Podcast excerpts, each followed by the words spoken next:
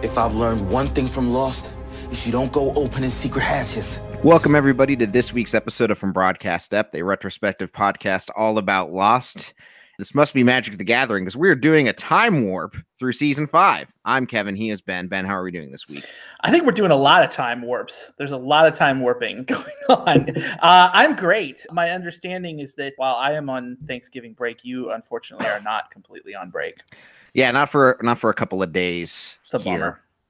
It's okay. I've got I've got schoolwork to do. I'm doing. I'm actually doing an early Thanksgiving with family yeah. uh, tonight as we record this. So are you are you have people traveling somewhere or something? Or? Yeah, like my uh, my girlfriend's going to see her family in Chicago. My mm-hmm. uh, my brother is going to see his in laws down in South Carolina. So my whole immediate family is getting together tonight, and then I'll just do something with my parents on on Thanksgiving Day.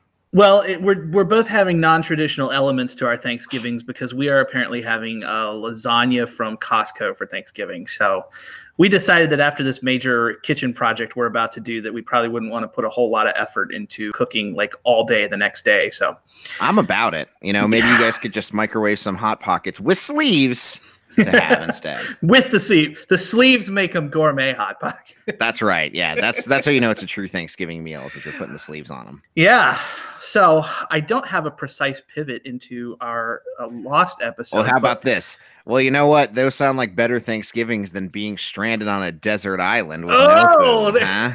That's a good one. Ah, there we are. Very good. I was going to pivot into saying that we were going to try to use a little of the break to catch up on and doing some more uh, podcasting.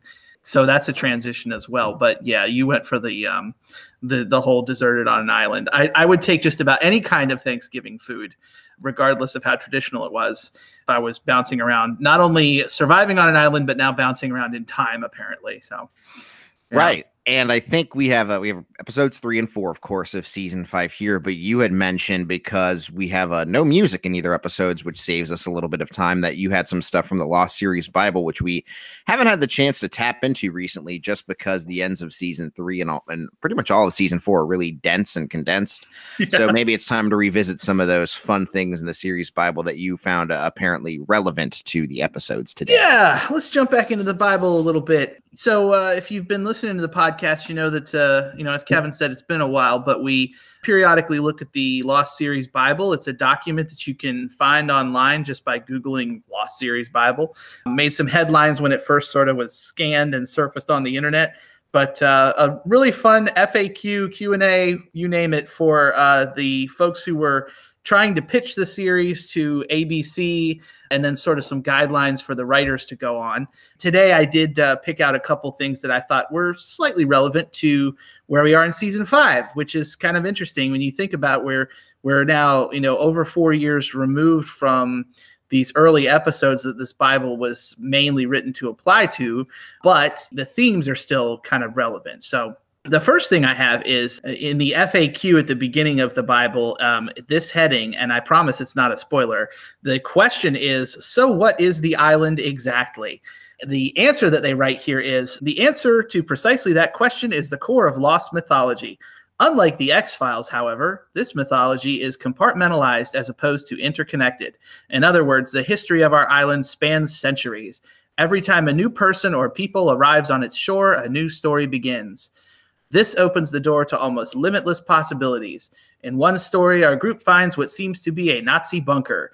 In other stories, we might chance upon evidence that hints at a history that is considerably more ancient.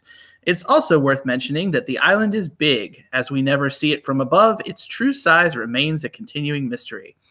Now, when I read this, Kevin, I thought about, you know, it made me think of Jughead, where we have sort of a separate story starting and kind of, I, would say, probably the furthest back we've seen so far. And, uh, you know, how it does feel like every sort of generation or iteration of visitors to the island has their own stories. We've spent the majority of our time with obviously the survivors of Oceanic 815, but we know that there was a whole group that was there for the Dharma Initiative, and now we're seeing this military group you know so those iterations sort of stuck out to me and then also of course it mentions some of the ancient stuff which we've been getting little hints at as we go along too so i thought that was kind of relevant this reminds me of a podcast i listened to recently with uh, kristen bell Veronica Mars, you know, she's on The Good Place now. She was interviewed by Marc Maron, and they talked about The Good Place. Which I don't, have you seen The Good Place? I, you know, I've actually just been telling myself I need to go revisit it. Uh, have you Yeah. been watching it? Yes, I, I'm a big fan of it. I've really Okay. enjoyed it. But they're they're talking about it, and they mention how Michael Schur, who was behind Parks and Rec and is is behind this show too, how he he knows essentially has a plan from the beginning as to what this is all going to end up being. And she makes a comment like, unlike Lost, where they just kept adding people to the island to expand the story and having to bring on new cast members, which I thought was a funny little jab. But I also feel like I've heard in either a commentary or something else from one of the people on one of the extras on the the the DVDs or Blu-rays that that's kind of exactly what happens is you add to add these new characters to just add new blood to the show. Now, I, I like Kristen Bell. She seems like a perfectly nice person, but that is a weird comment to me because to me, uh, character is the heart of anything that you write, and so I to add add more new interesting characters to me seems like a little strange that that would be called out as a negative. I guess it's popular to make little jabs at Lost because of how controversial the ending was. You know, I actually kind of one of my criticisms of season five is that there aren't any main cast members that are newly introduced. Every other season of the show has at least uh, one or two new main cast members, and this one doesn't. I think another, I think a better example is actually what it mentions right in these two paragraphs I just read, which is the X Files. Now, and I love the X Files, but I actually feel like the standalone episodes are what they call the Monster of the Week episodes. A lot of those actually hold up better over time because when you watch the series from start to finish, the mythology of the X Files gets so convoluted and so complicated. There's a couple more paragraphs in the section of the Bible that I read here, but uh, one of them is talks about how they don't want to get you know bogged down with one huge overall mythology that they introduce elements and those elements get answered. And if you think about that, that's what they've done. I mean, we've sort of we've seen the freighter story arc kind of come and go. There were questions about the freighter, who's on it, are they here to do us harm, are they here to help us? That's pretty much been resolved, you know. And so we've got a few people left over from the freighter, so the freighter has sort of left its mark, so to speak, on on the longer history of the show. But they do sort of think in arcs. There's the hatch. The mystery of the hatch has pretty much been explored. And I think that that's smart. They even refer to it as compartmentalizing. Uh, so I think the X Files is actually probably a better example of what she was talking about, uh, where over time, if you just compound the mysteries, that it's eventually going to get out of hand until literally you just bog down and, and it just sort of loses all cohesion. I don't want to knock it because there's so much that I love about it, but I will say, go back to what I just said a couple minutes ago. To me, the things that hold it, the whole holds the whole thing together is the characters of Mother, Mulder and Scully. If those two characters weren't so lovable, the show would fall apart. And I think it's true on Lost too. We have so many characters that are lovable on the show, or people that you root for and get behind, that it holds the mythology together. All right, so the second section I've got here, the Bible, is you're going to see right away how this is, I think, uh, important. Is the question is so what about the other crash survivors? Are they just hanging around all the time? Again, this is the beginning of the series when we know there's like 40 some survivors, but they're pitching it as there's only 13 or 14 main characters. And the answer is of the 47 survivors referenced in the pilot, we only meet 14. The other 33, well, we'll certainly begin to wonder who they are and what they're up to after a while. And that's why they're all disappearing. It's our intent that by the third episode, or fourth at the latest, the unspeaking masses will officially vanish under extremely mysterious circumstances. Of course, the sudden and unexpected reduction of their numbers puts even more strain on those left behind, not to mention an ongoing fear that they may be next. Of course, any of these 33 could turn up later in the series with partial recollections of where they've been, but that's another story. So, Kevin, you can see how with a couple, the, the original intent, as crazy as it sounded, was to whittle it down to the 14 main cast members within a few episodes of the beginning of the series. And it took them four seasons Four to essentially do that. right yeah so i want to talk about this a little more as we get into the uh, the episodes we've got here today but we have been on a steady diet of watching randos buy it left and right for about half a season now. And so i thought that was a relevant time to mention this.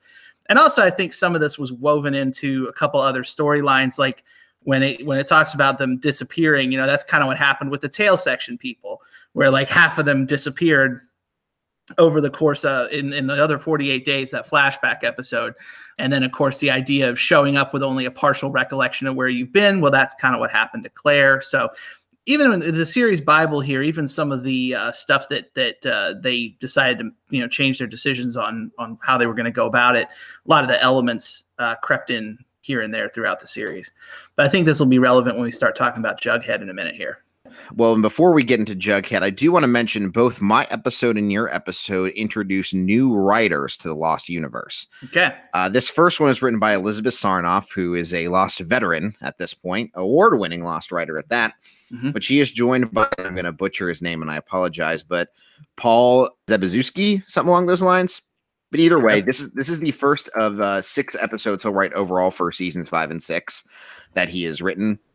He also was brought on as a supervising producer, and when looking at what he's what he's doing, he's working on Agents of Shield, which is another ABC Studios production. Okay. But before that, he uh, was a writer on the show Daybreak, which I think Ben might be the show that Nestor Carbonell was cast on that got canceled. No, the one that he got cast on that was canceled, at least as it pertains to why he was gone in season four, was Kane, I believe. It was spelled K A N E did you do some research on that, or maybe I'm well, so I know purely on my recollection. So if you got more up up to date information, I could. So I know the show was Daybreak and Nestor Carbonell was on it. Maybe he was just recurring, and I and I think that that works out because it was in 2006, so that would have been a different time period than when season four was airing. Yeah, that would have been uh, season three, I think. And I think it was on the same time slot as Lost was when Lost was in you know, on hiatus during yeah. that period. So I guess he's part of the ABC family, and now he has moved from the show over to Lost. And Jughead, episode three of season five, is his first episode, along with Elizabeth yes. Sarnoff as co-writer. All right. So we do have a previously on for this, where we see Ben turning the donkey wheel, uh, which caused all this time traveling mayhem. Daniel explaining that either the island is time traveling or that the people are. And then Desmond waking up from a vivid memory of Daniel finding him at the hatch and telling him to go find his mother in Cambridge. Uh, but of course, they flash before he can give Desmond her name, unfortunately. and so I'm going to do the off island stuff with Desmond first. All right. We actually don't start. I mean, a lot of this is going to be Desmond's mission to go find Daniel Faraday's mother, but we actually start with the birth of his and Penny's son. Now they're still living on a boat, so you get this frantic scene to start where Desmond's running through this Filipino village and he finds this doctor who's uh, in the middle of a card game, comes to the boat, helps Penny deliver the baby boy, and uh, it's all lovey dovey between Desmond and Penny. So now they have they, they have a child. So we do get an introduction of a new cast member, Ben. the little baby, and the little baby with a, a name that brought a tear to many Losties' eyes. Yes, which we do not get to reveal till the end of the episode. Oh, okay. So we'll get that, and it's it's quickly name dropped by Desmond here, but we will we will get to that in a second. But we cut to three years later, and now it's uh it's Desmond on the boat. They're going towards Cambridge, but I love this because it's him explaining to his son, who's I guess three years old at this point, about this mysterious island that he never thought he would return to, but he's referring to Great Britain, not the island itself. I thought that was a, another fun little twist. I like when Lost does those kind of things. Always a good fake out. Penny is, of course, apprehensive about this whole thing, thinking that they're putting themselves in danger of their father by going on this mission for Daniel. But Desmond says he has to do it. And in his mind, once he completes this mission, he is done with the island forever. Um, so I think he's both doing this for Daniel, but selfishly, he's hoping that this will put the island behind him once and for all if he's able to do this for him. Yeah, well, there's a little brief conversation too about her having trouble understanding, you know, why all of a sudden he has to do this, why he's remembering this now. So I think it might be worth repeating what we said last time, which is that we're operating under the assumption here that Desmond is the only person who can change history. Am I speaking for both of us? And that's sort of what we concluded last time? I, I mean, that's exactly, I think, what Daniel spelled out. That you know, everything I told Sawyer about that you can't change what happened. What happened happened is true, except for you. You have right. the ability to change these things because you're special or what have yeah. you. So, based on this massive blast of, you know, uh, island energy, radiation, electromagnetism that he got at the end of season two, this has made Desmond completely different from everybody else, and he's able to change history yeah, I think just going forward, it's important to remember that because you know this memory was like just suddenly popped into his head at the right time, and it's because Daniel spoke to Desmond at a time when initially he hadn't. Right. And that's why he was able to get his attention knocking on the hatch and, Yeah. and uh, Sawyer was not. So we go to Desmond. First, he decides I'm going to go back to the university where he worked to try to get some information, but there's no record of Faraday working here, which is obviously strange. And he goes by the physics department to go to where Daniel's office was, which of course he has seen before in the constant. And it's shut down for fumigation, but he breaks into it anyways, and he finds that chalkboard, the rat maze, uh, everything that we that he saw in the constant is there, but it's all covered with tarps. And he even finds a photo of Daniel with this unknown female and a man like a custodian or type catches Desmond looking through all this stuff and tells Desmond that they've been instructed to rid of the evidence that Faraday ever worked there and all of the work he was doing because of what he did to that poor girl. So Daniel did something with his experimentation or his science that affected some young female, and this has pretty much got him excommunicated and wiped from the record from this university. I like how you say excommunicated. Had to be something pretty severe. yeah. So what Daniel does is he decides to go find this woman whose name is Teresa Spencer, and he finds her in a private residence, but she is in a coma of sorts, and uh, her sister Abigail is taking care of her. Uh, she calls Daniel a coward for abandoning Teresa, but praises her benefactor, Charles Widmore, who is paying for the medical support and also was the one who funded Faraday's experiments at the university. Pretty significant information. again. Yeah, this is the first of a couple of really big, obviously, Widmore connections that we get this episode. You know, we're just uh, in season four, we found that Charles Widmore was sort of the antagonist to Ben Linus and that he was coming to the island to destroy us all and God help us and all this stuff. And now we're getting we're, the the connections are getting even more and more significant to the extent that apparently, you know, he's funded Daniel Faraday's research for years and years and years. To I guess to what end is something that we we don't know yet, but that's a big connection. Also, real quick, Kevin, I know you, you mentioned that the woman Teresa was in a coma, but uh, I think it's also worth pointing out she basically was having the same symptoms as the people who were having the problems on the freighter last season. Yeah, it's essentially she's in the state that Minkowski was in, where her Right. body is still there, but her mind is traveling through time.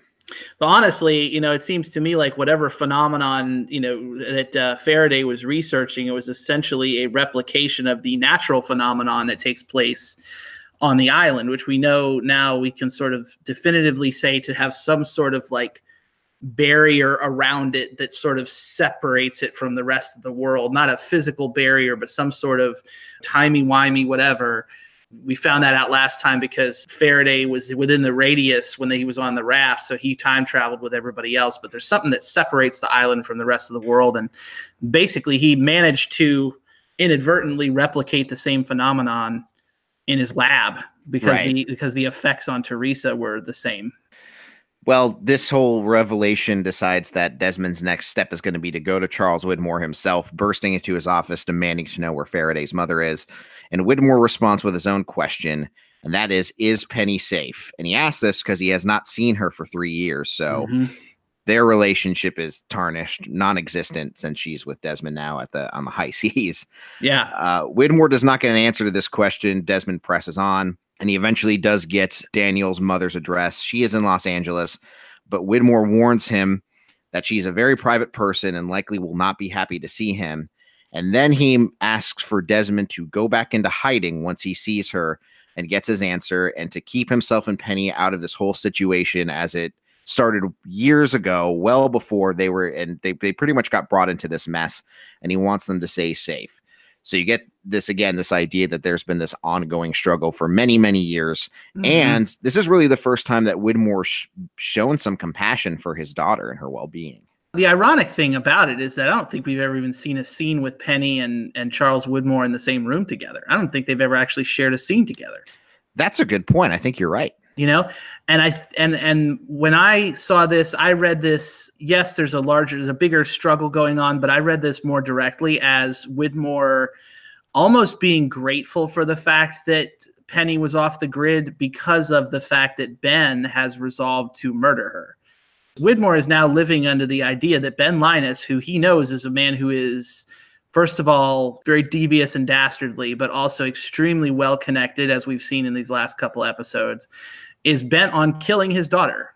So I think it's almost uh, an ironic thing for Charles Widmore that uh, his his uh, son-in-law, who he hates and who he's treated like shit ever since the first minute he met him, is living off the grid with his uh, with his daughter. Actually, works out to his advantage. And poor Charles Widmore is a grandpa and doesn't even know it. Yeah, that's true too. Yeah, I mean, Desmond was pretty ballsy here, right? I mean, first of all, just to go up to Widmore at all, but also talk about a contrast between the last couple times he's interacted with this guy. Yeah, I mean, I guess that's what time away from somebody will do, and uh, the confidence of a of a father, of a husband, and trying to do the right thing. Yeah, get the, get this past behind him. Yeah.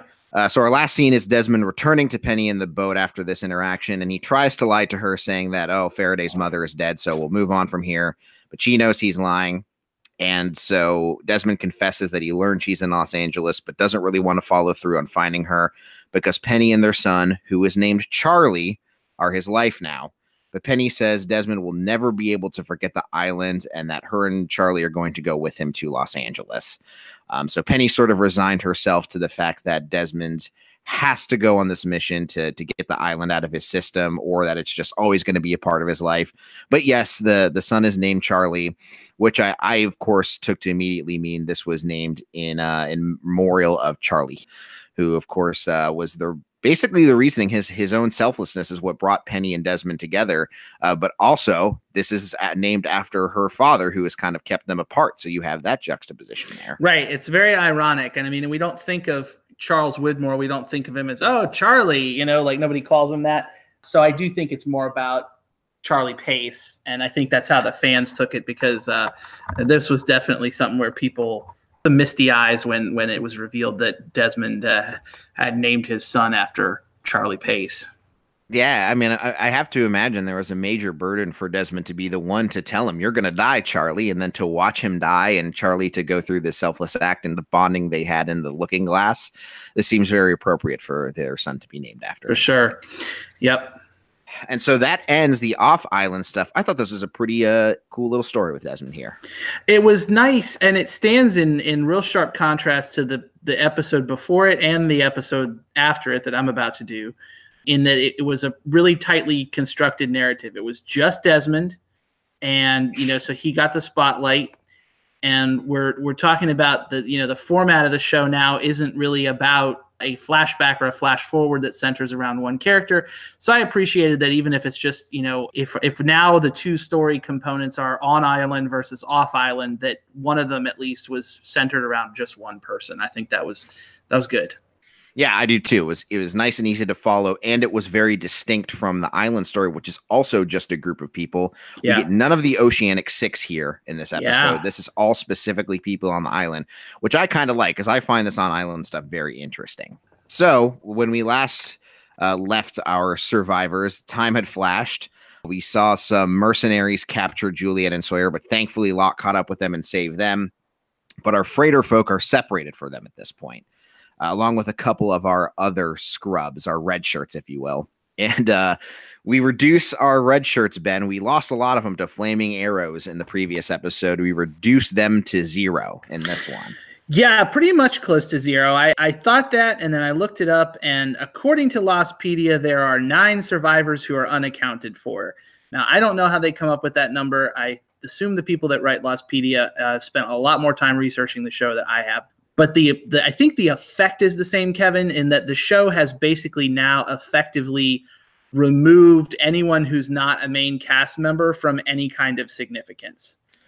Between the freighter blowing up, between the flaming arrows, and now these two people uh, hitting landmines and being exploded into little bits and pieces, that's everybody nine, whatever. They were on the freighter, or they're just time traveling in and of themselves, and who cares? Right. They're well, essentially, I mean, essentially, they're now in the position where that series Bible said that they wanted them to be, which is that the focus now is on these people that we actually know. Right. There's not random socks in the background. Right. It took a little while for them to, to get to this point, but here we are. They, we almost say this like we're celebrating. it's like tragic. I think it's just a story decision that makes sense at this point because the narrative has changed so much. It's no longer about, you know, surviving on a deserted island. It's about figuring out what the hell's going on and what their role in it uh. Listen, we gave Scott, Steve, and Frogurt their just due. So that's true. Well, Frogurt got a great shining moment. He went out in a blaze of glory. So, so to speak, uh, he went a blaze of glory. Wah, wah. Um, so what's going on here is we have Daniel, Miles, and Charlotte are going to meet up with Juliet, Sawyer, and Locke because Sawyer yelled out to meet at the creek. So that's what they were. That's where Daniels, Miles, and Charlotte were going when these two scrubs got blown up, and then an armed group captures them, uh, led by a woman who later we learn is named Ellie, who asked Daniel, "You just couldn't stay away, could you?" After he's identified as the, the leader of the group, she and the the other people in uniform bring these three folks back to their camp as they're walking back to the camp, Miles makes a mention to Daniel that he walked over a grave that is less than a month old, that there was four bodies buried underneath, three who died from gunshots and one of radiation exposure. And Daniel also notices that one of the armed people has a bandage over his hand. It looks like he had suffered some radiation exposure too. And uh, when they get to the camp, they are greeted by none other than Richard Alpert, looking as ageless as he always is. And uh, he first thing he does is ask Daniel, "I assume you came back for your bomb." So uh, yeah. Well, right, and Richard right Alpert also wearing his same uniform that he always wears. It's like the Richard Alpert uh, wing of Joseph A. Bank or something has. He, he always looks in way way more nicely dressed than all the other people in this, their army fatigues. Yeah, well, and and and I mean, we learn here that these are others. You know that yes. uh, that Juliet uh, makes this clear, and that sort of makes sense because, well, uh, one of the things you can see in other episodes is that the others just sort of inherit and assume the stuff of people who have ended up on the island. You know, they took over the barracks. They live in the barracks for a while because the Dharma Initiative came in. But then you also have them like, I mean, I'm assuming that they're wearing some of those clothes because in the in the 50s we have them in the military fatigues that they obviously took off of like dead soldiers. Uh, let's see, we had Mikhail in a Dharma jumpsuit. They just sort of kind of absorb and incorporate all this stuff that ends up on the island. So whoever the others are, which we still don't have a real clear answer for, they kind of always just are continually absorb, absorbing the things that come onto the island. Richard kind of standing out as the exception, who just kind of always looks the same. And Juliet mentions that as well. Mm-hmm. Yeah, we'll get to Juliet and all that stuff yeah. a little bit. But what you do learn is that the U.S. Army had made it to the islands. They do indeed have a hydrogen bomb that's there, and there it's in the others' possession now. The landmines that killed their the two scrubs were planted by the army, and they think that Daniel and the rest of his group are army folks. And Daniel decides to play along with that, as it's probably the best way they're going to stay alive. And he pretends that they are in fact there to retrieve a hydrogen bomb he deduces that's what it is based on what actually happened in real life in the 50s with the hydrogen bomb and stuff, which you can go look up yourselves. Right. It fits in very well historically. Yeah. And he says that uh, he can render the bomb inert. And Alpert thinks Daniel could be lying to him and that if he takes him the bomb, he could blow it up and be on a suicide mission. But Daniel promises he won't because he is in love with Charlotte and would never do anything to hurt her. So vocalizing what we've all pretty much realized anyways. Uh, but Richard seems to buy it, and uh, he he leaves the the camp momentarily. But it's a it's a nice sweet moment with with Charlotte. And I guess Daniel. does Daniel does Daniel kind of assume that Charlotte already knows that, or is that his way of confessing his love? Uh, tough to say. Maybe he's he, he's shooting his shot here, seeing yeah. if that's what that will uh, that'll win her over. I'm just going to say in the most loving and endearing way possible that nerds have the most awkward ways of announcing their affection. And I say this again as a nerd who has done you know not the exact same thing as daniel here i've never um, you know uh, confessed my love for somebody to keep somebody from shooting us who's holding us at gunpoint but I, I, don't know. I think it's worth saying because i think that the feeling is real and some people are just probably not quite as you know they're not as uh, adept at at making their feelings known but it doesn't mean the feelings are any less genuine. Right. But so let's get to our other three people for for a moment here, where we have Juliet Sawyer and Locke, who still have the the men who tried to attack them all tied up. One of them asks why they aren't in uniform in Latin, and Juliet understands this because she is an other, and she was also taught Latin. So this is, I guess, something that the others all know, and I guess it carried over into Ben's camp that everyone has to learn Latin. Yeah, the modern day others still learn Latin. Uh, so one of the people has uh, the name Cunningham written on his uniform, and he reveals to the three people that the that their friends, the freighter folk, are either dead or have already been captured because they heard Sawyer yell about meeting at the creek. And Juliet gets Cunningham to agree to bring them to their camp because she name drops Richard Alpert. However, the other person with them, who's wearing a uniform labeled Jones, breaks Cunningham's neck, snaps it, and begins to run away into the forest. And Sawyer instructs Locke to shoot him because Locke is armed, but Locke doesn't do it because he is one of my people. Yeah, Jones uh, is a little a little hardcore here, you know, like just kill somebody who's giving away your secrets. So I'll take a minute to talk about this Jones thing here because the second I saw an episode named Jughead, I don't know about you, Ben, but the first thing that popped into my mind was Archie Comics. Sure. Jughead Jones. I was even going to make a joke about wearing a crown and having a whole plate of hamburgers next to me as I was doing this podcast, but too Dude, little, too late. Was, uh, it's almost lunchtime. I'm don't say stuff like that. You're Jones, and I'm sorry, but jo- but Jones is of course his last name, and uh, I didn't know this until I did a little reading in this, but there was a book in the 1990s called Jughead's Time Police, where in it Jughead uses one of his uh, like a special crown given by an unknown person to travel through time, where he fixes disturbances in the timeline with the help of one of his own descendants from the 29th century. Hmm. So we have this episode named Jughead we have Jones written on here, and then you have this comic series from the 90s, which doesn't sound unlike what's going on with Desmond and some of the time travel stuff we have. I don't think that's a mistake. I think more people should wear crowns casually. You know, I mean, Jughead did it for decades. It should what? be like a, a clothing option next to like baseball caps and visors. Just wear a crown. Reminds me of the Seinfeld episode where um, George Costanza's dad's lawyer wore a cape just as like a general fashion statement. Everyone's like, why is he just always wearing a cape? Um, yeah, maybe people did that with crowns. I don't know. We're in a weird time. I'm not sure how that would work out. But yes, he's one of my people. So Locke still has this this ownership over over the others, despite their their time travel. Right, despite being their leader for about ten minutes before the time the island moved. Well, that's Locke for you. uh, so we go back to our other group where Daniel tells Charlotte he meant what he said about loving her, uh, and then Ellie takes him uh, to Richard. Richard admits that they had to kill 18 people who were taking up camp on their island. There's this moment where Daniel asks who instructed him to do that, and he doesn't say anything, but I immediately thought this would have been Jacob's directive, possibly. Um, and then Jones returns to the camp and uh, warns Richards of those who captured him, but doesn't think uh, the sodding old man, referring to Locke, will be able to find them. But unfortunately for them, he's already there. Locke, Juliet, and Sawyer are observing them all from a distance. Uh, so Jones does not realize that Locke does indeed know the island better than he does.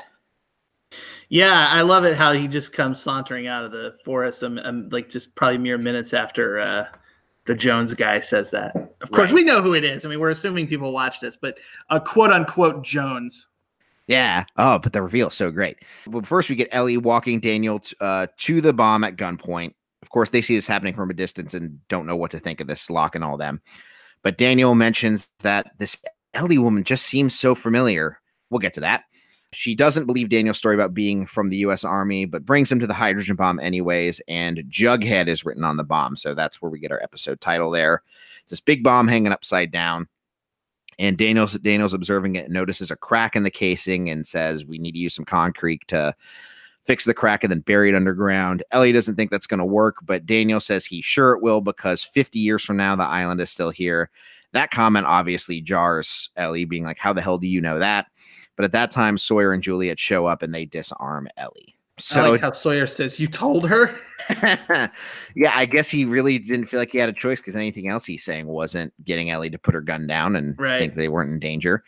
I, for some reason, he felt like this was going to work, and thankfully, his pals arrived in time. So we never know if that's going to be the case. But then we get Locke walking into the camp, just yelling out for Richard Alpert, which of course startles everybody and Richard uh, comes to him and he tells Richard that Jacob sent him to the camp. This obviously gets Richard's attention. Sure. And then we, in fact, learn here that the man wearing the jumpsuit with Jones on it is actually Charles Widmore. A young Charles Widmore was once an other here in the 50s. And that's a huge reveal. That's huge the, reveal. I would say that's the hugest reveal of the se- of the season so far, honestly, in terms of importance, impact on the big the big picture. Yeah, most definitely. And it gives you this, it gives you a better sense of why Charles Widmore cares about this island so much. Well, uh, like Ben, he is uh, he has a connection because he has been there. It is part of his life. Yep. By the way, saying that Jacob sent me um, doesn't work in all situations. I just want y'all to know. I went to a pizza place the other day and said Jacob said give me a free pizza, and they just kind of looked at me. So it doesn't work all the time. And they said, kindly leave. they said please leave. so then our final scene is Locke presenting the compass to Richard. Now, if you remember, it was I think the first episode. Before they flash through time, Richard gave Locke a compass and said, The next time you see me, I'm not going to remember you, but give me this compass. And this doesn't really seem to work. Richard it seems kind of confused by this, but Locke presents the compass to Richard anyways, and he asks him how to get off the island because uh, Richard told him he has something very important to do off the island, and that Richard should listen to Locke because he is his leader. And uh, Richard kind of scoffs at this, saying, You know, we have a very specific process for selecting a leader, and that process starts from a very young age. Locke says, Hey, what year is it? And he says it's 1954. So he tells Richard that he will be born in two years on May 30th, 1956, in Tustin, California, and to come and visit uh, Locke if he doesn't believe him. So, of course, we had the episode where Locke was born, and Richard was indeed there when Locke right. was born. So, so we get an answer for that. Why was he there? Because Locke sent him there from Told the past. Yep. Well, yeah, a couple of things here that I think are worth unpacking a little bit. The first is the thing that he that Richard mentions about selecting a leader. So this appears right now that Richard is the leader, except for Jacob, who is this sort of always, you know, off out there somewhere, you know, spoken of person. You know, usually, I, I guess the impression that we get from the the present time is that Richard is a sort of a consigliere to whoever is the leader. So he was, you know, he worked for Ben. He did what Ben wanted him to do uh, even though he had his own opinions and he disagreed with Ben on things, and you know, and, and in some ways was actually instrumental in changing uh, of leadership there because he put Locke in season three on a path that eventually led him to become leader of the others. So, you know, there's a, I feel like there's a noted absence here of a leader if Richard is the one that everybody's answering to.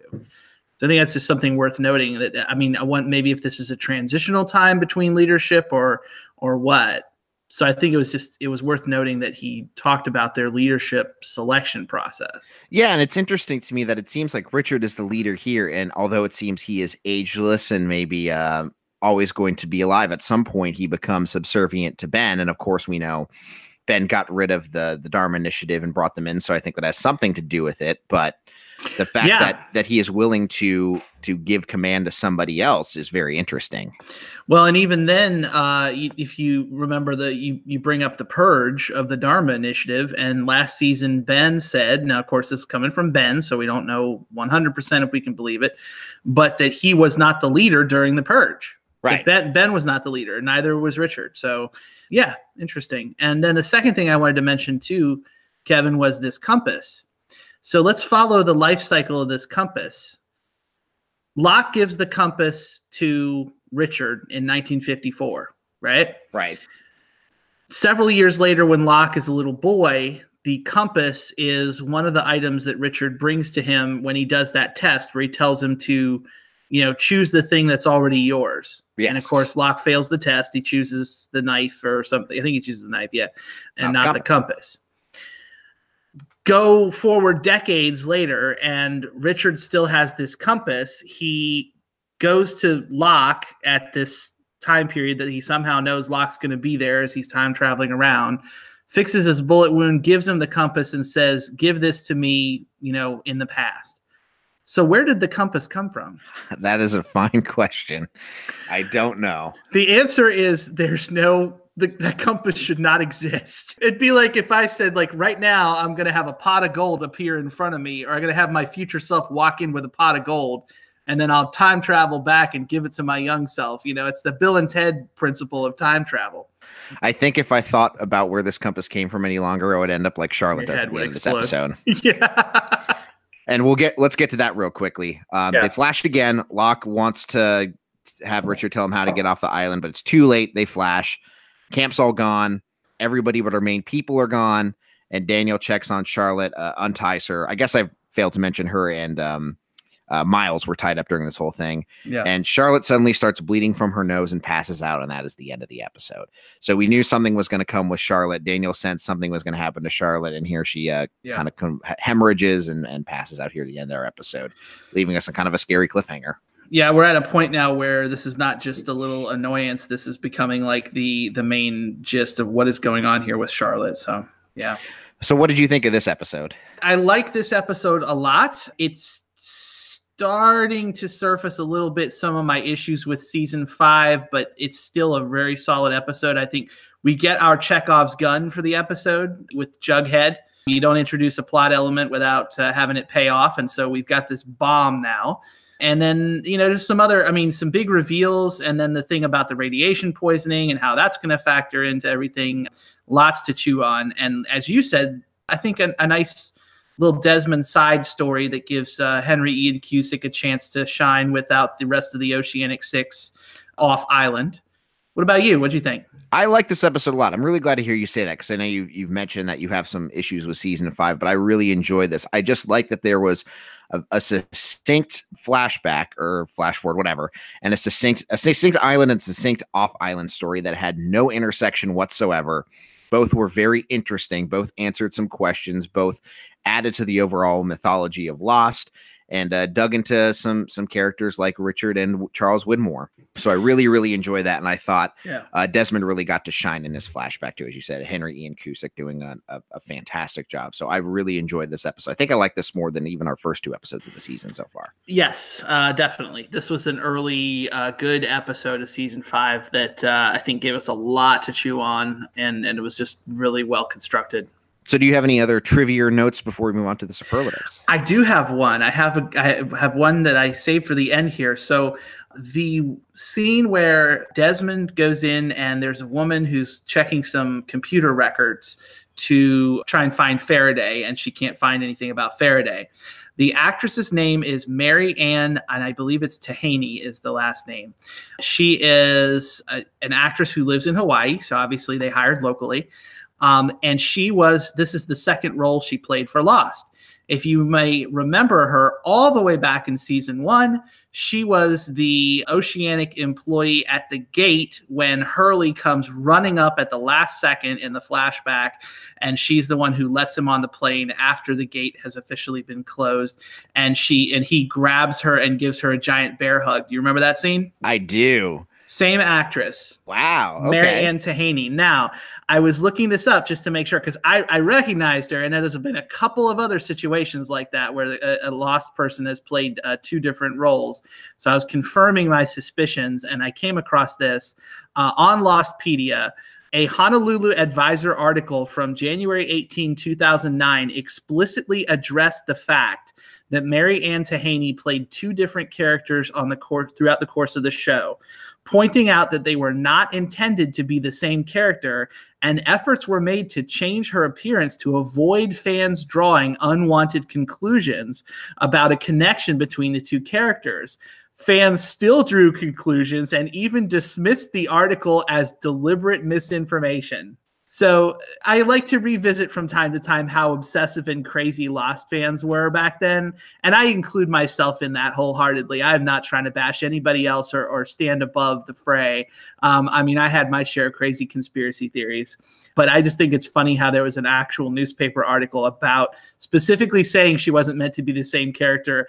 And there were there were Lost fans in their basements with their computers going, huh, that's bullshit. They're making that up. It's all a conspiracy that's just too funny to me. So you're saying fake news was something that existed prior to our current political climate. Lost fake news.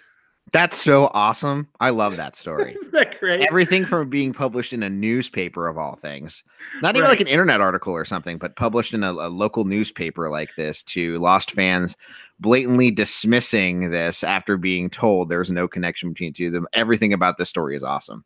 Yeah, it's a, I think it was a local paper. It's called the Honolulu Advertiser. So I guess it's just a local paper, and they had, you know, a, a local woman on Lost. It was kind of worth doing an article about. So Where did you stand on this? Did you buy the article or were you part of the mob saying, like, ah, you know, that this is crap. They're doing this to mess with us? no, because I, I knew I knew that they had. This is one that I will definitely say I was not on board with because they they done it uh, before. There was, gosh, the woman who played the psychic in the Hurley episode when Cheech Marin took him to the.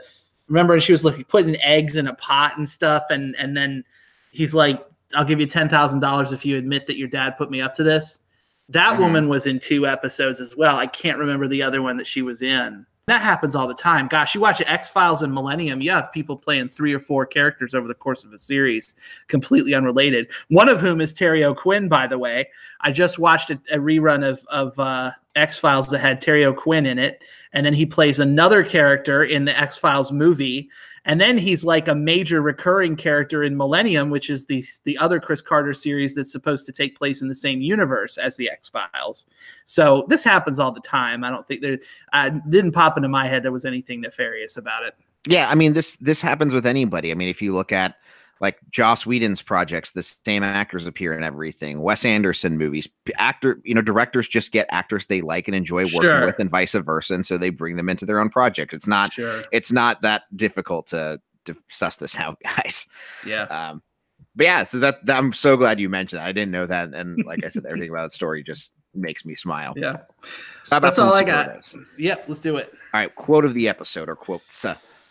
So mine's a, kind of a simple one, but I thought it was important for the character of Locke is when uh, when Sawyer asks why he didn't shoot Widmore, and he says because he's one of my people. I think it just shows that Locke has fully embraced this role that he he truly perceives himself to be the leader of the others now, and so that stuck out to me. I had a similar one where the quote's very s- simple, but I think it explains a lot. Where Juliet says, "Richard's always been here." Almost like he is the constant of the island. I like that because you know I, they rightfully ask, "Why did you name drop Richard of all people to these these folks speaking Latin?" And that's her response. Yeah. Wow. That's I, I like what you just said about him being the constant to the island. That's heavy stuff. I had never even thought of it that way before. The I guess the island needs a constant just like everybody does. Don't we all? Don't we all? Uh, what about the scene of the episode? Okay, hard for me to say anything other than Locke meeting Charles Widmore because of the plot significance, but also I love the way that he does it, where he's like, Widmore, your name's Charles Widmore, and he says, Yeah, and he says, You got a problem or something like that. And and uh, you know, and Locke just goes, No, pleased to meet you. Yep, that's exactly the uh, the moment I had too. okay. Any runner ups or I mean that one stands out to me. I Nope. do like I like Daniel inspecting the bomb. I always think it's cool watching Daniel do science stuff because he you know he knows what he's doing and everything. Yeah, I like that. I like the conversation that Locke and Richard have at the end of the episode about the whole compass and come meet Mhm. me in Tustin, California. Mhm. Obviously, that's pretty cool too. Yeah. And then, yeah, and then Desmond busting into Widmore's office is pretty neat too. Oh, that is a good moment. Yeah. How about asshole idiot? Okay. I'm giving my asshole idiot award for this episode to Penny. And I am giving it to her because I was frustrated with her being frustrated about Desmond wanting to go and do this thing that Daniel had asked him to do. Initially, when you're watching, you think, well, yeah, I can understand why she would just be worried about getting involved in any of this stuff again. And I get that. But their conversation at the end of the episode, I think she kind of realizes that what she is expecting is kind of dumb, which is that people come with baggage. When you end up spending your life with somebody, you have to accept their baggage. This is kind of a basic thing that I think most married people understand, or people who are in successful marriages, that you inherit some baggage when you marry somebody. Desmond's baggage is this craziness going on with the island. And I feel like she should have known what she signed on for and not expected it to just go away. This just doesn't work that way. I mean, I know this from my wife. She knows it from me. It comes with the deal. so I feel like she she should not have been so surprised that this was not over. Does that make any sense, or am I being mean to Penelope? No, I think you're right, but Ben, I don't think you have any baggage whatsoever. Oh, thank you. What's your asshole idiot? I like the choice of Penny. I think it's a little more cerebral than I went. I just gave it to the young Charles Widmore for A, just killing this guy, but B, he always just seems so confrontational and mean when he's talking. He's a dick from day one, right? Like you've never known Charles Widmore to not be a dick. just not does not seem like a very pleasant person to be around. Oh, I can't he- imagine he ever was. He seems like the Frogurt of the of the others at this point. Just Ah, I like that. The Frogurt of the others. The Frogurt of the others who ends up with way too much power. right, the the Frogurt who actually succeeded. Um, Takes that frozen yogurt stand and makes it a franchise. That's right. Uh, only a couple numbers in this one. Of course, I mentioned Miles sensed four corpses in the ground earlier, and the only other one I have is that the the address of the Department of Physics is at um uh, it has forty two and eight in its address Okay. there. That's it. Those are the only two I have. I, I didn't know about you, but I didn't get any Sawyer nicknames. I got three. You got three. Okay, all right, all right. So he well he calls Daniel the geek. Uh, okay, I missed that. I, I I get a little I get a little more broad with some of these Sawyer nicknames. Like he calls Crazy Town the others camp, Okay. and then he calls Ellie Blondie. Uh, yeah, yeah, those three went right over my head somehow. I mean Freckles, Blondie. You know, here we are. Sure, sure. And then uh, you said there's no music, but how about books? So there's only one really tiny blink and you'll miss it book, and uh, definitely willing to confess when Lostpedia picks up the slack. I would never have seen this otherwise. But in the background, behind the nurse, I guess, in Teresa's room, in the Desmond scenes when he's visiting the comatose Teresa, there is a book. It is called The Lost Books of the Bible and Forgotten Books of Eden. And this is a collection of apocrypha. Are you familiar with the biblical apocrypha? That's that sort of thing. I'm familiar with that name, but I not any much more deeper than that. So so basically, and and this is I am not a historian, um, and I'm sure there's people that can say this way better than me. At a certain point, the you know organized Catholic Church got together and decided which books were going to be in the Bible. You know, the Bible wasn't always the Bible. At some point, some people had together and get together and say, "Hey, we've got all these old writings circulating around that have to deal with Christianity. Let's choose the ones that we are going to put in the Bible and call it the Bible." Now, Christians would believe that this is this was a divinely guided process, and that the Bible, as it turned out, once all these decisions were made, were as it was meant to be. You know, so that's a personal belief thing. But one way or the other, whether you believe that was divinely inspired or just a bunch of guys sitting around, you know, deciding which books were supposed to go in the Bible, that's what happened. So there were many, many, many other Christian writings, collections, you know, uh, things like that that did not end up in the Bible, and those are known as apocrypha. So apocryphal, if you hear somebody say that's apocryphal, that means like sometimes uh, it can mean like, uh, well, yeah, that's yeah, it might be true, but it's not official. Is kind of what that means. So the lost books of the Bible and forgotten books of Eden are is a collection of those works, and I just think that's kind of neat because with Lost, you're talking about like all these different histories on the island and what really happened, what didn't really happen. A lot of mythology related stuff in there. I remember asking my dad about the Apocrypha one time, and he said, Well, yeah, he said there's some crazy stuff in there, like there's a dragon. And at the time, as a kid, I didn't think about it. I said, thought, should have said, Dad, you know, there's a giant in the Bible, David and Goliath. I feel like that's that far removed from a dragon. But that's what the Apocrypha are, and that's what's on the back of um, of the bookshelf there. Well, I don't have anything else for this episode. I do want to mention the two writers for The Little Prince before you get into it, if that's okay. Okay, yeah. So again, we have a new writer, Melinda Hsu Taylor. Now, this is co-written with Brian K. Vaughan, who we're familiar with, but uh, Melinda will end up writing on five total episodes for the rest of the show. Uh, she joined the production team for season five as a co-producer, and she would go on to become a producer in season six. She has a couple other works, but the two I think that stood out to me was she wrote on Medium, a couple of episodes there, and then she wrote on a couple episodes of Star Wars: The Clone Wars, which is very beloved by Star Wars fans Yes. the season two of that in 2009 and there's writing on a couple other things but this is her very first episode of Law she's writing here so it's especially this late in the show incredibly uncommon to get two new writers on two back-to-back episodes but Mhm. maybe for you that is not necessarily the best thing given your thoughts on uh on well, like I said, like Jughead, this episode I had some more problems with, but uh, we'll we'll talk about it as we dive in here. I'm going to do the off-island stuff first, and then the on-island stuff. And there's a lot of different directions this takes, so I'm just going to jump right in. We recap that Jack found out that Claire was his half sister. He met Mama Littleton. I forget what her name is. We have Kate finding out that uh, she's being asked to take a blood test to prove that Aaron is hers, and she's kind of figured out that somebody knows that Aaron is not hers.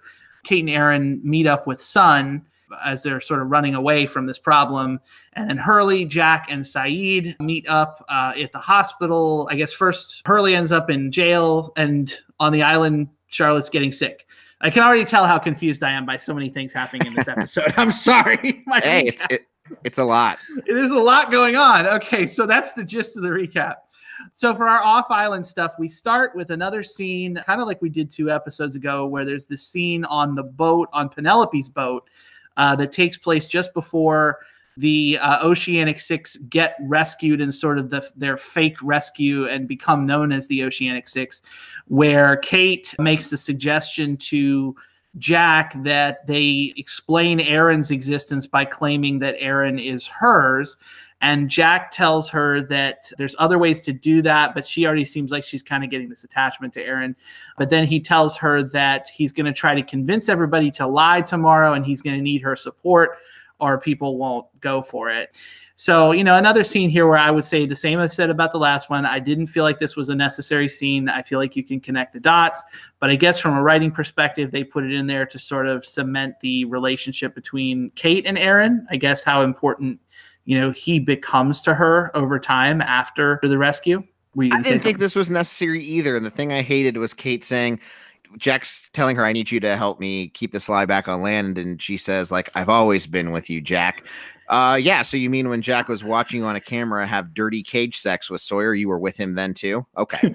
well, you know, it's just it's just another excuse to throw one of those shippy lines out there because you know that people are going to be making like you know uh, message board banners and stuff out of that line the very next day, the Jaters and stuff like that. It just kind of seems like pretty cheap shipper bait. It, it is shipper bait, but it's also like if I'm Jack, I'd be like, well, that's a bunch of bullshit. right.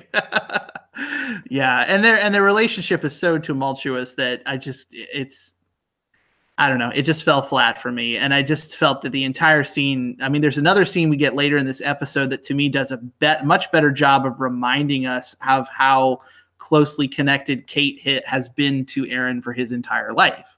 So it's just unnecessary. But our next thing, our next off island thing is Kate is leaving for an appointment. She's staying with Sun in the hotel room.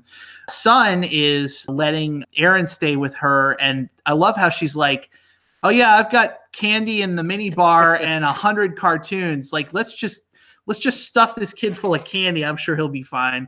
Um, and Kate's like, great sure, let's get him hopped up on sugar. But then she gets a package, Sun gets a package delivered to her, and uh, it turns out to be, well, it's a box of chocolates, but right underneath it is a big old gun, big old handgun. And uh, she also gets a bunch of what looks like, uh, I guess, a surveillance report and some photos. So we get a quick look at these photos, and it shows Ben and Beardy Jack to the extent this looks like this might have been taken like minutes after they left the funeral parlor with Locke's body. You know, somebody's watching them. So pretty obvious what's going on here. We know that Sun is working with Widmore now. Widmore seems perfectly happy to let her do some dirty work because she would like some revenge against Ben Linus presumably the rules, the quote unquote rules that uh, were laid out last season, or not laid out, but mentioned that they existed, would prevent Widmore and Ben from killing each other. I mean, was that is that a fair assumption? Because we have this idea that uh, he wasn't supposed to kill Ben's daughter either. Right. Yeah. So Sun might be trying to might be doing Charles Widmore's dirty work for him, and uh, whether she's okay with that or not doesn't matter. She blames Ben for Jin's death. So, so she's kind of caught in the middle of this now, basically the meeting that Kate goes to, she's trying to bargain with the attorney who wanted the blood samples. She says, like, "Okay, I'll give you the blood samples, but I want to talk to your client." And the attorney basically says, "Well, you're really not in any position to bargain. We have the legal right and the legal means to obtain the blood from you, no matter what. So, yeah, I'll ask my client, but hey." I pay attention to the dialogue here, and I liked how they kept the gender of the client ambiguous too. Like he never said, I'll ask him or I'll ask her. He said, I'll ask my client. And I thought, right. wow, that's really shrewd on his part. So, uh, which comes into play later. We pick up with Sayid in the hospital recovering. He gets attacked again. Like an orderly comes in and uh, immediately whips out a gun and starts trying to trank him again. Strangles the hell out of this guy. Doesn't kill him. I think he shoots him full of two trank darts. But then in his pocket, the guy mentions, like with his last gasping breath, something about his pocket. And Sayid finds in his pocket an address. And uh, Jack takes a look at it, and it turns out to be the address for Kate's place, which of course makes them very scared about what may, may be about to happen to Kate. I sure hope the IV was not still in Sayid's arm when he choked the guy with this, because that would hurt like a mother. That's right. He was asking Jack to take the IV out. Yeah. you know, Ben comes in here too. It gets involved at this point too. So we have Sayid, Ben, and Jack together. Hurley in the LA County Jail. There's a, like a kind of a one note, really funny scene of him in an orange jumpsuit which I just think it's funny seeing Hurley in an orange jumpsuit. But he's like, I think what's funny to me about the episode, he's super proud of himself for ending up in jail. I know. Um, Jack, it did exactly what you said. You know, like he's uh, treating Ben as the bad guy, which, you know, of course, is perfectly understandable. Not much trust going around in this group. So they split up again. Uh, Sayid and Ben are going to get Hurley, and Jack is going to get Kate. Uh, I think at this point they he had already yeah he had already talked to Kate and Kate had said that Sun was also in town. So uh, we've got all the Oceanic Six here sort of lining up. And what this started to remind me of a little bit, Kevin, was you know what we talked about at the end of part one of last season finale where you have all these people in these different locations and you're sort of waiting to sort of see how they come together because we know that all these people have to come back to the island. Plot wise that's what we're to- being told has to happen. And it looks like it's starting to come together pretty nicely honestly. Yes because even hurley being in jail doesn't seem to be a, a major obstacle strangely. Yeah it doesn't seem like they're just like oh we're just gonna go get hurley. Kind of like, oh, right, just gonna like, bust him out of jail whatever Hey, what can't we do as a group, guys? By the way, I saw you message me there. Claire's mother's name is Carol Littleton, so yeah, um, it's it, that works. It's a very similar name, so uh, hopefully that'll help me remember it. Jack calls Kate to warn her, but she's kind of preoccupied, and we find out why. Basically, Jack catches up with her, and she tells him about the whole blood test thing and they end up following the attorney's car. So she's sitting outside this parking garage, which I guess is next to the uh, law firm. And then when she sees the guy leave, they tail him. And Jack is pulling his usual stuff at this point. The whole like, uh, no, tell me, no, tell me, just tell me what's going on. The kind of like that just over forcefulness that's really obnoxious. When because he even later says he's like, I can fix this, I can fix it. You know, it's like Jack laying all of his issues on his sleeve. Not much has changed since beard bearded Jack became regular Jack again. He's kind of still up to his old stuff. Attorney goes to a hotel. It appears that the client is Claire's mother Carol, and we get the I can fix this, Kate, I can fix it from Jack. He tries to talk to Carol, but she doesn't know what he's talking about. She doesn't even know who Aaron is. Jack goes back and tells Kate that apparently, you know, that she sued Oceanic over Claire's death and is getting a settlement. And um, the attorney just happens to be the same attorney. Of course, that's you know suspicious to Kate. So meanwhile, Sayid and Ben meet up with that same lawyer, and he says that the uh, the county has no case against Hurley. So this this lawyer's working on like three different things. He's working on the lawsuit for Carol, settlement with Oceanic, working for Ben on getting Hurley out of jail, and then he's also working for quote unquote mystery client getting blood sample from Kate. But of course, the purpose of this scene is to make it patently obvious to anybody who hasn't figured it out already that the attorney is working for Ben. Now, Kevin, were you surprised at all by this? I just thought maybe he was a really big fan of the Oceanic Six. Somehow mysteriously entangled in all of their lives. I mean, I will. I got to tell you, from the minute that guy knocked on the door, I knew it was Ben. And I and I'm somebody who's perfectly willing to admit when stuff on Lost surprises me. I'm not trying to sound like a know-it-all when I say this, but this was a really obvious one to me, and I just didn't. I felt like it. They lent way too much mysteriousness to something that to me was a pretty easy guess. I don't know. Maybe that's just me. Yeah, I mean, you can really all boil it down to Ben and all this stuff, to be it, honest with you. Well, you see, you go back to the end of season four when he's talking to Jack, and, you know, they're talking about how to get the Oceanic Six back together. And, you know, he's like, Kate won't even speak to me. And Ben says, Well, I have some ideas about that. So this to me is like just the natural logical extrapolation. Ben is a conniving, cunning little schemer. And this is the way he would go about forcing Kate to interact with the rest of the people. So it does not surprise me at all. And I felt like it was a little bit overwrought the suspense with which they treated something to which to me was kind of an easy guess. But I think I think it's a fair criticism. Yeah. All these different plot threads finally kind of coalesce because when they parted ways, Ben told Jack to get Kate and take her to the Marina Slip 23 of course, one of our numbers. They end up there. So Hurley's the only one that's not there, I guess, at that point. Sayid's there, Kate, Jack, and Ben, and they're all talking. And uh, of course, Kate sees Ben and she just about goes nuts. And because Kate is not an idiot, or at least she's not being written as an idiot in season five, immediately figures out that he's the one behind this. So, like, that to me is proof positive that it was an easy guess because she just, in two seconds, she figures out he's the one behind this.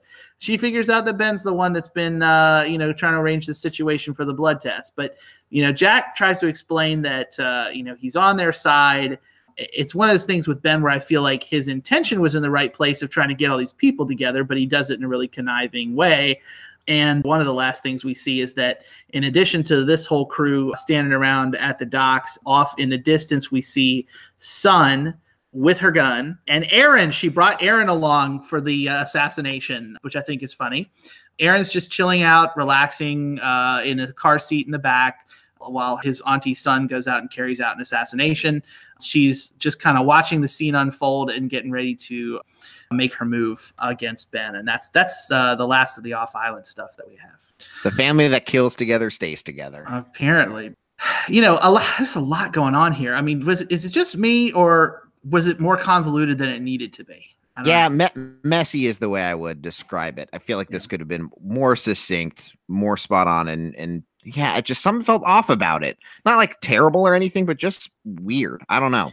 Yeah, I agree. Not terrible, you know. And I'll, and I'll say my least favorite season of Lost is still better than most television. So uh, right. it's not like I'm not trying to nail the writers to a cross for this or anything, but this to me is early symptomatic of things that get that happen more later too, where like just situations end up being more convoluted than they need to be, and I think it's because we can't seem to pin down certain motivations. This group should be functioning a little more cohesively at this point i feel but maybe maybe that's maybe i'm not paying enough attention to the timeline that this has been three years since these folks have been interacting with one another. I don't know. I, I it just it just feels messy. I think messy is a really good word for it. Or maybe what this should have been is this should have been condensed into only a couple of these a couple of these storylines per episode just stay focused because i think that the, like what you were saying about the desmond episode stands in stark contrast to this you know you have a nice focused desmond story off island and then here you have like seven different narratives going on at the same time it's crazy so it didn't really work for me too well, I, unfortunately. I do think that is part of it too, is watching last episode where there is beauty in the simplicity of both stories. And then here we are. And it's hard because you now you have to keep up with all the Oceanic Six plus all the stuff going on, on the island, and it's just too much information to, right. to absorb. Right. Yeah, and I mean to jump from there into the island stuff, I mean it is just as crazy and convoluted there, just for different reasons. Because this is essentially like the episode of the time flashes. You know, we've been flashing since the very beginning of the season, but with this, it seems like it's happening every two minutes. Because where we start is uh, on the island is of course where we left off last time with charlotte having passed out and like bleeding from her nose and everything. And everybody's sort of looking after after her. Miles gets some water. And daniel explains well i guess actually i should say that sawyer concludes this on his own first that the flashing is what's doing this to Charlotte. And I actually liked that Sawyer said something about it first because if you go back to episode one, and I gave Daniel, and I think we both did maybe, uh, Daniel, asshole idiot, for acting like nobody else could understand what was going on. Yes. So I really liked that Sawyer was the one who's like, duh, the flashing is what's doing this to her. Like, it does not take a PhD to figure that out. Yeah, and then when he says that, and then Daniel explains it, you're like, "That was was that so hard? Was that so hard to, to put right, it to, right. that way?" He just he just confirms it rather than being like, "It would be so hard for me to even explain to like a nuclear physicist, let alone to you, Sawyer." No, he just says, "Yeah, that's basically what happens." And he and he he boils it down. He says basically it's like really really bad jet lag. He's kind of explaining it to Juliet. The missing piece here is he does not know why it is only happening to Jul or to Charlotte. It doesn't make sense that that she's the only one that that is uh, that's happening to.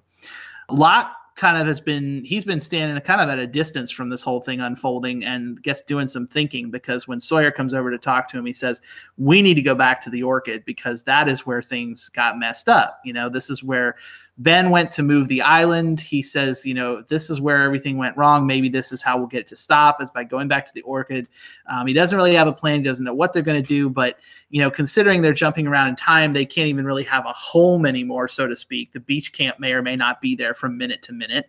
About the only thing they can think of to do is go to the orchid and see if they can figure something out. So, you know, everybody agrees to this plan.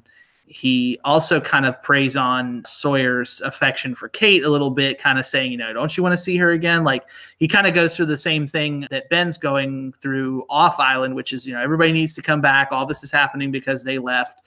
Don't you want to see Kate again? That sort of thing. And he suggests that they take, they go back to the beach camp and take the raft around the island. It'll save time getting to the orchid. So that's where their, what their current plan is going to be. On the way to the raft, we figure out when we are through two different scenes. We see Kate, I guess the, well, briefly we see a light and we figure out later, uh, Locke mentions that this was the light coming from the hatch door when he was pounding on it after Boone had been killed. That kind of puts it in time. And of course, if we remember back to season one, the other thing that was happening at the same time was Claire was giving birth to Aaron and uh, this time, though, actually Sawyer gets to watch it um, from the uh, from the other side of like a hedge or some bushes to kind of place it in time of where we are. Now, this is what I was talking about, Kevin, in that uh, I felt like this this is the scene that does a better job of reminding us that Kate has been part of Aaron's life since the minute he was born. And I feel like that was really poignant and also renders that first scene again completely redundant because the survivors did become a family in that first season. And she was right there when Claire gave birth, you know? Yeah, that's all you need. It's all you need. That's it's, all you need. it's economy of writing because you're serving the best written scenes serve multiple purposes because you have that element of it. And then you also have, of course, Sawyer seeing this and seeing Kate, which of course gets followed up in a little bit. Uh, meanwhile, Charlotte says she's feeling better. Oh, but then Miles now has a nosebleed. That's right. And then they flash again. So their next flash, they get back to the beach camp. So they kind of just, I guess, basically like they're just, they will flash and they will keep moving because there's really nothing they can do about it. They just keep flashing through time. But the main point is to get back to the beach camp to get the rafts. But they get back to the beach camp and the raft is gone the beach camp looks like it's so it's there you know i mean we've we've seen time periods that they've been in now where the uh the beach camp isn't even there like there in the past and it hasn't even been built yet. But it looks like it's been abandoned for a long time. There's junk everywhere. There's these two unknown canoes and the raft is gone. So the conclusion that one could reach from this is that they are probably in the future at this point although how long? There's no way to know but one clue we get is that Miles looks in one of these outrigger canoes and finds a water bottle that has an Ajira logo on it. And Ajira, you'll remember from last episode, is uh, was a, a, little Easter egg in the music video, the promotional music video they did for season five. And everybody's like, "What the heck is Ajira?" And uh, Juliet just happens to know they're an airline that flies internationally. So, what's an Ajira water bottle doing on the island?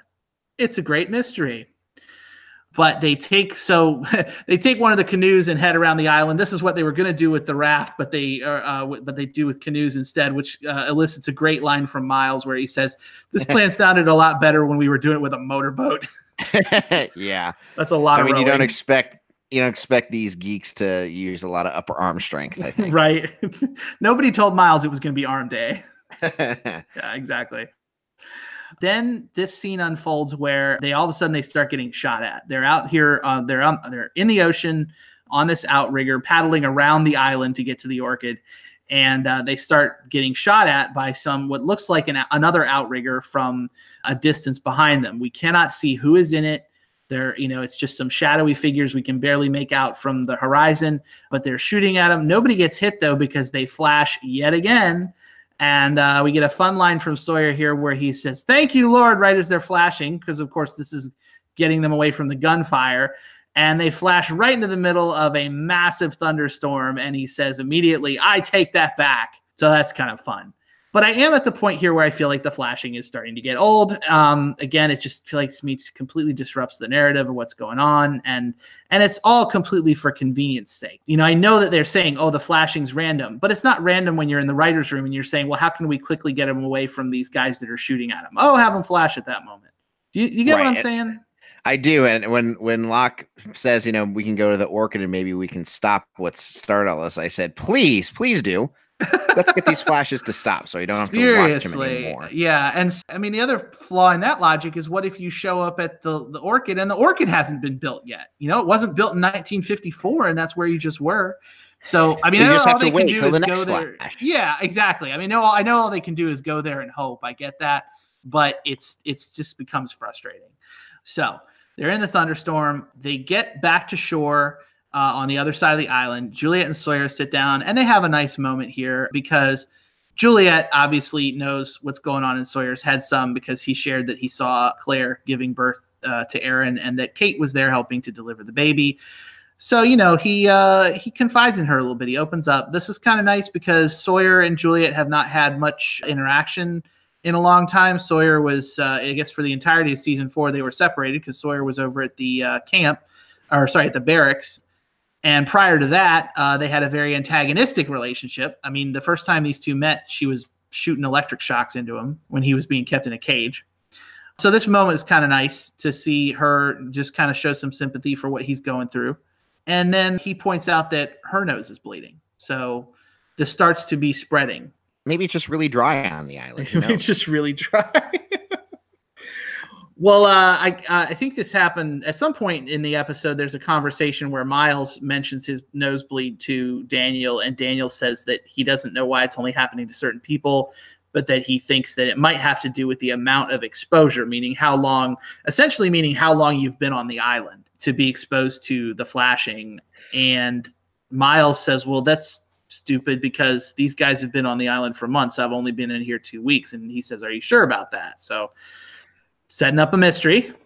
I was hoping like when he's like, "What are you talking about? We just got here." Like you just see like Daniel just look at the camera and give that, or have we?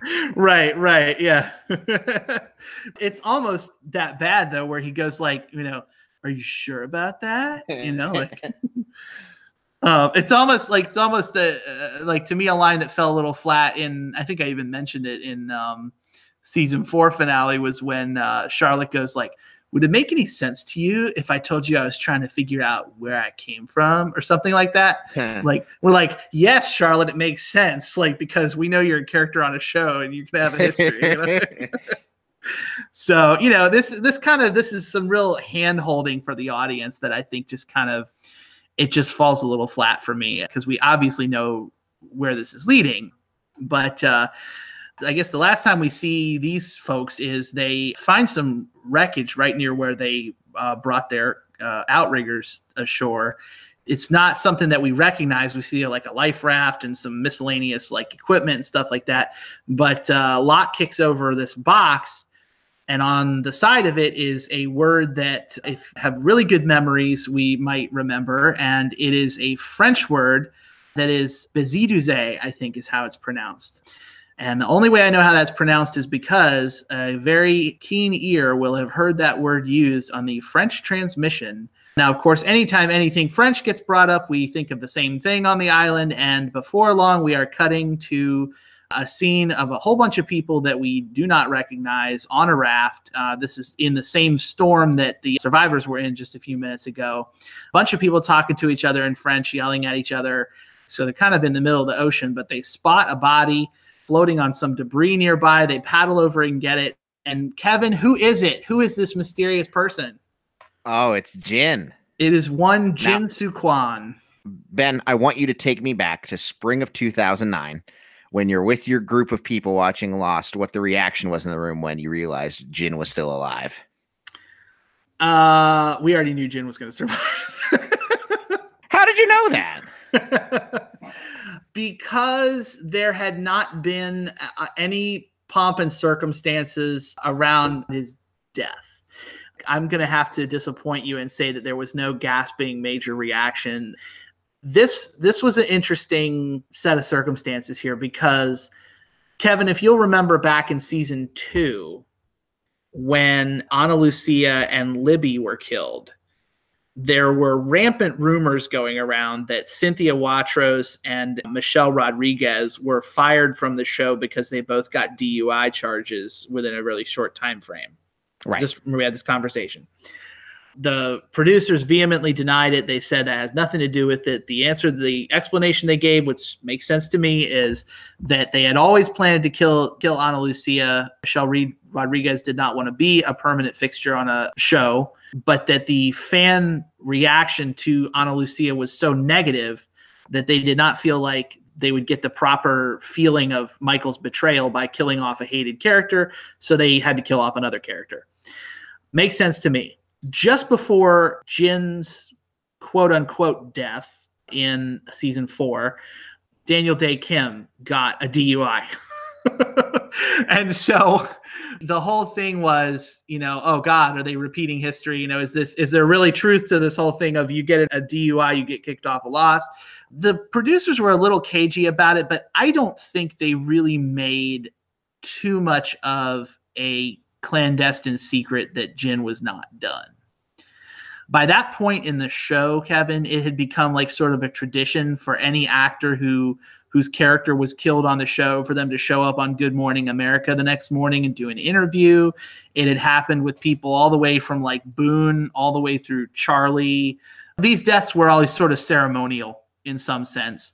There was very little squeaking about it. And so it's not like there were not these interviews with Daniel Dae Kim where it's like, hey, what projects are you going to go to next or whatever? Or, you know, oh, I've really enjoyed my time on Lost, but blah, blah, blah, blah, blah. There was just kind of like radio silence. Interesting. Okay. And it's almost like one of those silence speaks volumes type of scenarios.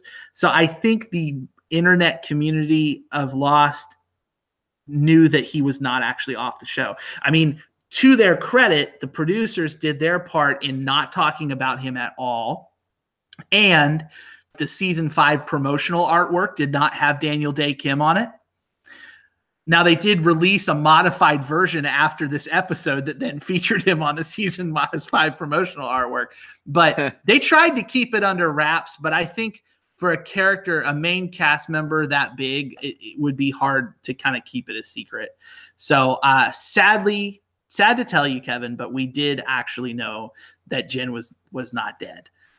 Damn. I know. And and and I will say too, it's been it's been uh I actually found it more challenging to sort of tap dance around that knowledge doing this podcast because we uh, as a practice are assuming that folks are watching this for the or listening to us at the same time they're watching the show for the first time. We're trying to stay spoiler free in case people want to do that, you know, follow along with us.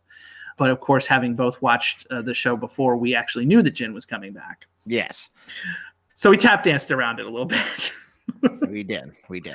Well, to be fair, I knew he was going to be back because I have vivid memories of him doing stuff right. in season five, but I was right. didn't remember how they got to that point. Yeah. And I mean, everything that we said about his death, though, remains true, or his quote unquote death, which is that it was, it is a major character ch- turning point for Sun. That doesn't change because she doesn't realize right now that, uh, that he's alive. So, exactly. Um, yeah. It's, it's additional fuel to get her back to the island, but she is unaware of this. Right. Right. Um, so now, you know, of course, we're getting revelation after revelation here. The other one is that, of course, this French crew that we're being introduced to here is the same crew of none other than Danielle Rousseau, who reveals herself at the end of the episode, played by a younger actress, uh, of course, not pr- played by Mira Furlan. This we also sort of vaguely alluded to uh, last season when we said that the story of Danielle Rousseau was not finished. That was something that even the producers had said at the time. You know, Mira Furlan decided that she didn't want to be on the show anymore, but they were determined to continue uh, to maybe reveal things about that character. And this is how they've decided to go about doing it. We are now, we've decided, they've decided that we're going to encounter her in the past. And that's how we close out the episode is uh, Jin and Danielle introducing themselves to one another. So a lot of stuff going on and some big reveals, some big important mythology reveals. But Kevin, what was your overall thoughts about this episode? again, not the best flashback scene. I thought the on island stuff was pretty good. I think the ending was pretty awesome with Jin coming back and the young Danielle thing, but you know, the time jumping was a little here and there. It was not not my favorite episode, but a couple of really big things here kind of saved it at the end.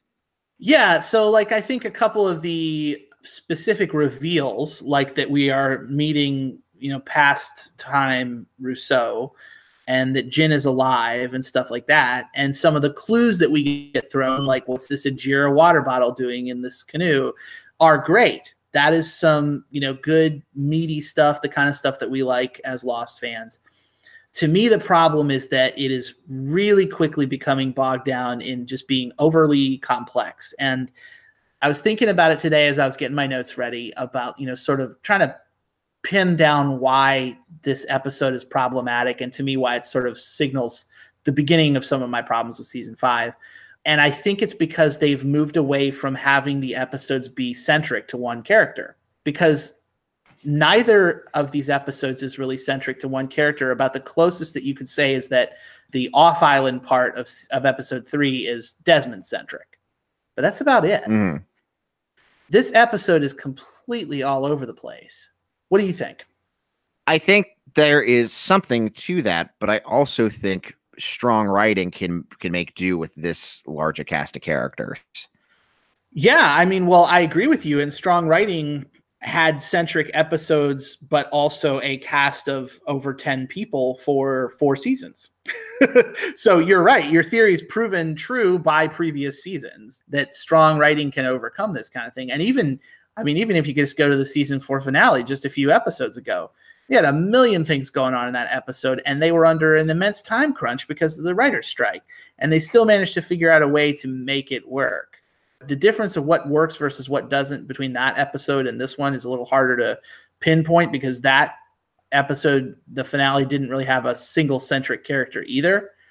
But like I find myself, I find I found myself wondering like since they at least for the time being seem to have abandoned this idea of centricity with the episodes would that have served to improve this episode i was thinking about possibilities like what if this was a sun centric episode and just sort of a few more rewrites to make the off island stuff more focused on her. And then the on island stuff would be more meaningful when Jin shows up alive. That's just one example. Or or if it was a Kate centric episode and have her have more of the focus. And then the on island stuff with with Sawyer seeing her you know, again, this sort of connection between her and Aaron be, going back as far as the moment of his birth would then be more meaningful too. Yeah, I agree with that. I, I would have I would have made this a Kate centric flashback and more mm-hmm. Sawyer centric because we know the next episode is going to be very Jin and Sun heavy.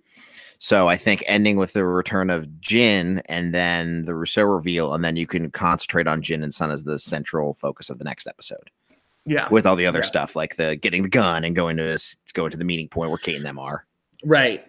I just think there's so many ways that they could have well not so many i don't want to sound like i'm some genius and they're morons or anything. This is these are professional writers and i'm not trying to downplay that and i'm not trying to sound like i know better but i feel like that the mandate of the first three four seasons was each episode of lost with the occasional exception has a main character and that other things happen. There's b stories there's you know other characters that get characterization. That's not all sacrifice just to have one character at the center but that that sort serves as sort of the nexus of everything that happens in the episode flashback and present time. Again referring to the first three seasons without that i feel like this just loses a lot of cohesion. And it gets i feel like it's symptomatic that i'm that i'm i have sometimes i get lost doing the recap no pun intended. But like the you know i'm doing the recap I'm like wait have who's who's with who? Has who met up with who yet? Has this happened yet? Because because it's just there's not as much of a, a singular narrative thrust. And i feel like the episode suffers as a result of that. That's just one guy's opinion I know a lot of people were having a blast at this point in the show, like with uh, things kind of moving at a fast pace like this. So to each their own. Maybe somebody disagrees with me, and I would welcome a rebuttal. And we invite them to leave their rebuttals at exactly. LostPod on Twitter or LostPodQuestion at gmail.com. Tell me how I'm wrong about season five. I, I, I welcome that wholeheartedly. I really do. Bottom line, still more entertaining than just about anything I've ever seen on television. Lots of stuff moving the story forward, and lots of good surprises. I think the ending with Jin and and then uh, sort of a one-two punch there of oh hey Jin's alive. Oh hey we're seeing you know uh, past version of Rousseau. Wow, it makes you really uh, look forward to the next episode. So let's see. Oh, I do have a couple other quick things. Sorry, I just found my notes section. Um, the printout that Sun had did not have anything on it. That's the kind of thing where whenever somebody sees writing on a page, everybody tries to analyze it. Apparently, it was a transcript from a video game. they just probably pulled, found something on their desk and printed it out. So, just in case you were thinking of doing the frame by frame thing, don't bother. It's not relevant. Jorge Garcia gave his uh, voice to the uh, the numbers that the French team was listening to. The producers were very quick to say that is just an Easter egg because there were a lot of wild time travel theories going around at this point, like that Hurley was somehow the creators of the number, or the creator of the numbers, that he would end up in the distant past or something. They wanted to say, well, the fact that Jorge Garcia read the numbers does not mean he's the originator of the numbers. But man, talk about teasing the Lost fans, you know? Yeah, come on. What are you guys thinking? uh, and then last but not least, the van that uh, Ben and Sayid are driving uh, says Canton Rainier on it, uh, two last names, I guess, of a, a repair company. Canton Rainier uh, mixed around uh, is an a- anagram for reincarnation. And we remember what's inside that van right now, right? Well, I guess it was, and then they dropped it off at the butcher's, but that would be the dead body of one John Locke. So something to keep in mind. All right, I'm now sure that's just an error. Just, just a, a just a coincidence, yeah. All right, now we can do superlatives. What did you get for your quote of the episode? Well, you already did the one with uh with Sawyer saying "Thank the Lord for the time travel," and then the "I take that back" yeah. when they landed. When uh when Jin is recovered, he's asked, "Are you okay?" and he just goes, "I guess." just the way he says it, I love. Uh, I like how much English he's getting now. So he's kind of yeah, but um, just like assessing, like yeah, I guess. I guess one other bright bright spot to me too is just a brief conversation that uh, Sawyer had with Locke, where uh, you know after Sawyer mentions to him that the light that they saw was the moment when Locke was pounding on the hatch door in mourning after Boone had died and sort of questioning his destiny and all this stuff and Sawyer asked him why he wouldn't go over to his past self and explain things to him so that his past self didn't have to go through all that pain. And Locke says, I needed that pain to get to where I am now.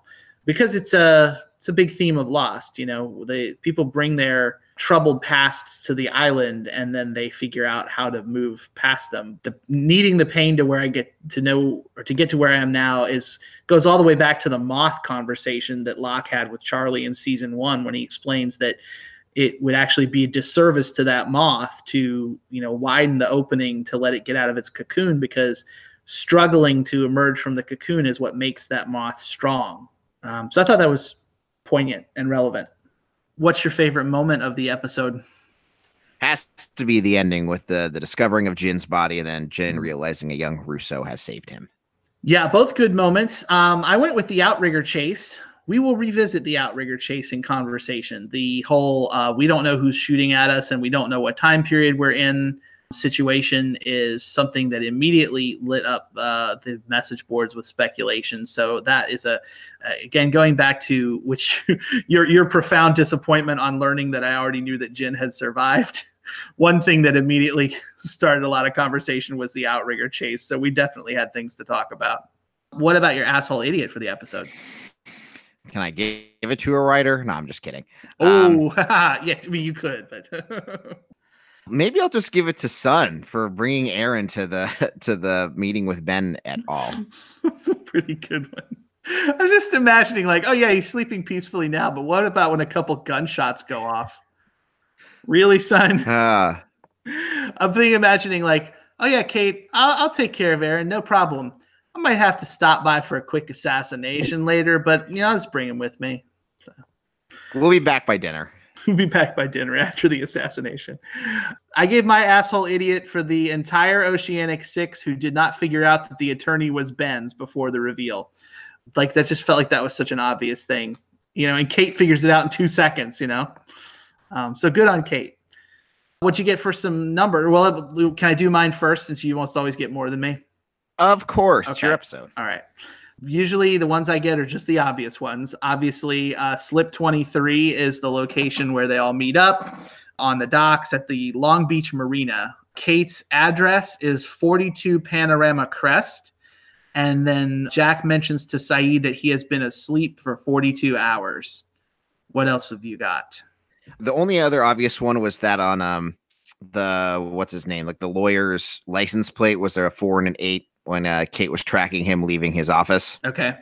Uh, and then Lostpedia has two really stupid ones. Okay. Uh, one is that uh, the box of chocolates that Sun has delivered has 15 chocolates in it. And then the other one is that, or there's two more. The one is that the the raft of the, the Rousseau's expedition has eight rafts, sides. ra- yeah. A lot of eight things sides. have eight sides. The Dharma Initiative logo has eight sides. Right. Um, and then Juliet shot four times at the people in the outrigger. Yeah, great. Yeah, those are all kind of like the kinds of things where I think like, eh, I don't know, that's intentional. Juliet shooting at the other people on the other outrigger. It's like, well, she could have shot seven times, and some of them just ended up on the cutting room floor. Sawyer nicknames. I only uh, found one where he called Locke Johnny Boy at one point, which I think he's done before. Actually, it was relatively nickname free. No music again in this episode, which is actually kind of a shame because I thought there was some really good music in this episode, especially when they um, uh, when they set out to the Orchid for the first time, and then during the Outrigger chase. So it's too bad they didn't include a track from this episode. And then lastly, for books, so the the episode title is The Little Prince, um, which may be kind of weird and abstract at first, but it does have a few connections to the episode. First of all, The Little Prince, I think uh, some people just thought, well, that's referring to Aaron because a lot of the uh, the drama in this episode is centered around Aaron and you know his his uh, uh, his parents and custody of him and all that stuff. So, um, and I think that's true. That probably helped them settle on this title. The Little Prince is actually a book by a French author named Antoine de Saint Exupéry. I am sure that's pronounced incorrectly. But uh, it is about an alien boy who leaves his home asteroid to explore the universe. And the narrator of the book is someone who meets this quote unquote little prince after surviving a plane crash in the desert. So we've got our plane crash in the uh, story of the little prince. Uh, it also went on to be a animated television show, which this probably dates me as older than you, Kevin, but I remember them playing reruns of this show on Nickelodeon in the 80s when I was a kid. That's probably a little bit before your time, I'm guessing. Yeah, I don't remember this at all. Yeah. there was even a little jingle and all that stuff. And then also the connection to this too is the name of the ship that Danielle's crew was originally on, which is the Besixdouze. That's actually French for B612, which is the name of the asteroid that the boy left in The Little Prince. So it's named after that. So some connections in there that that make the uh, episode title a little more apparent as to why they chose it. And that's what I've got for books.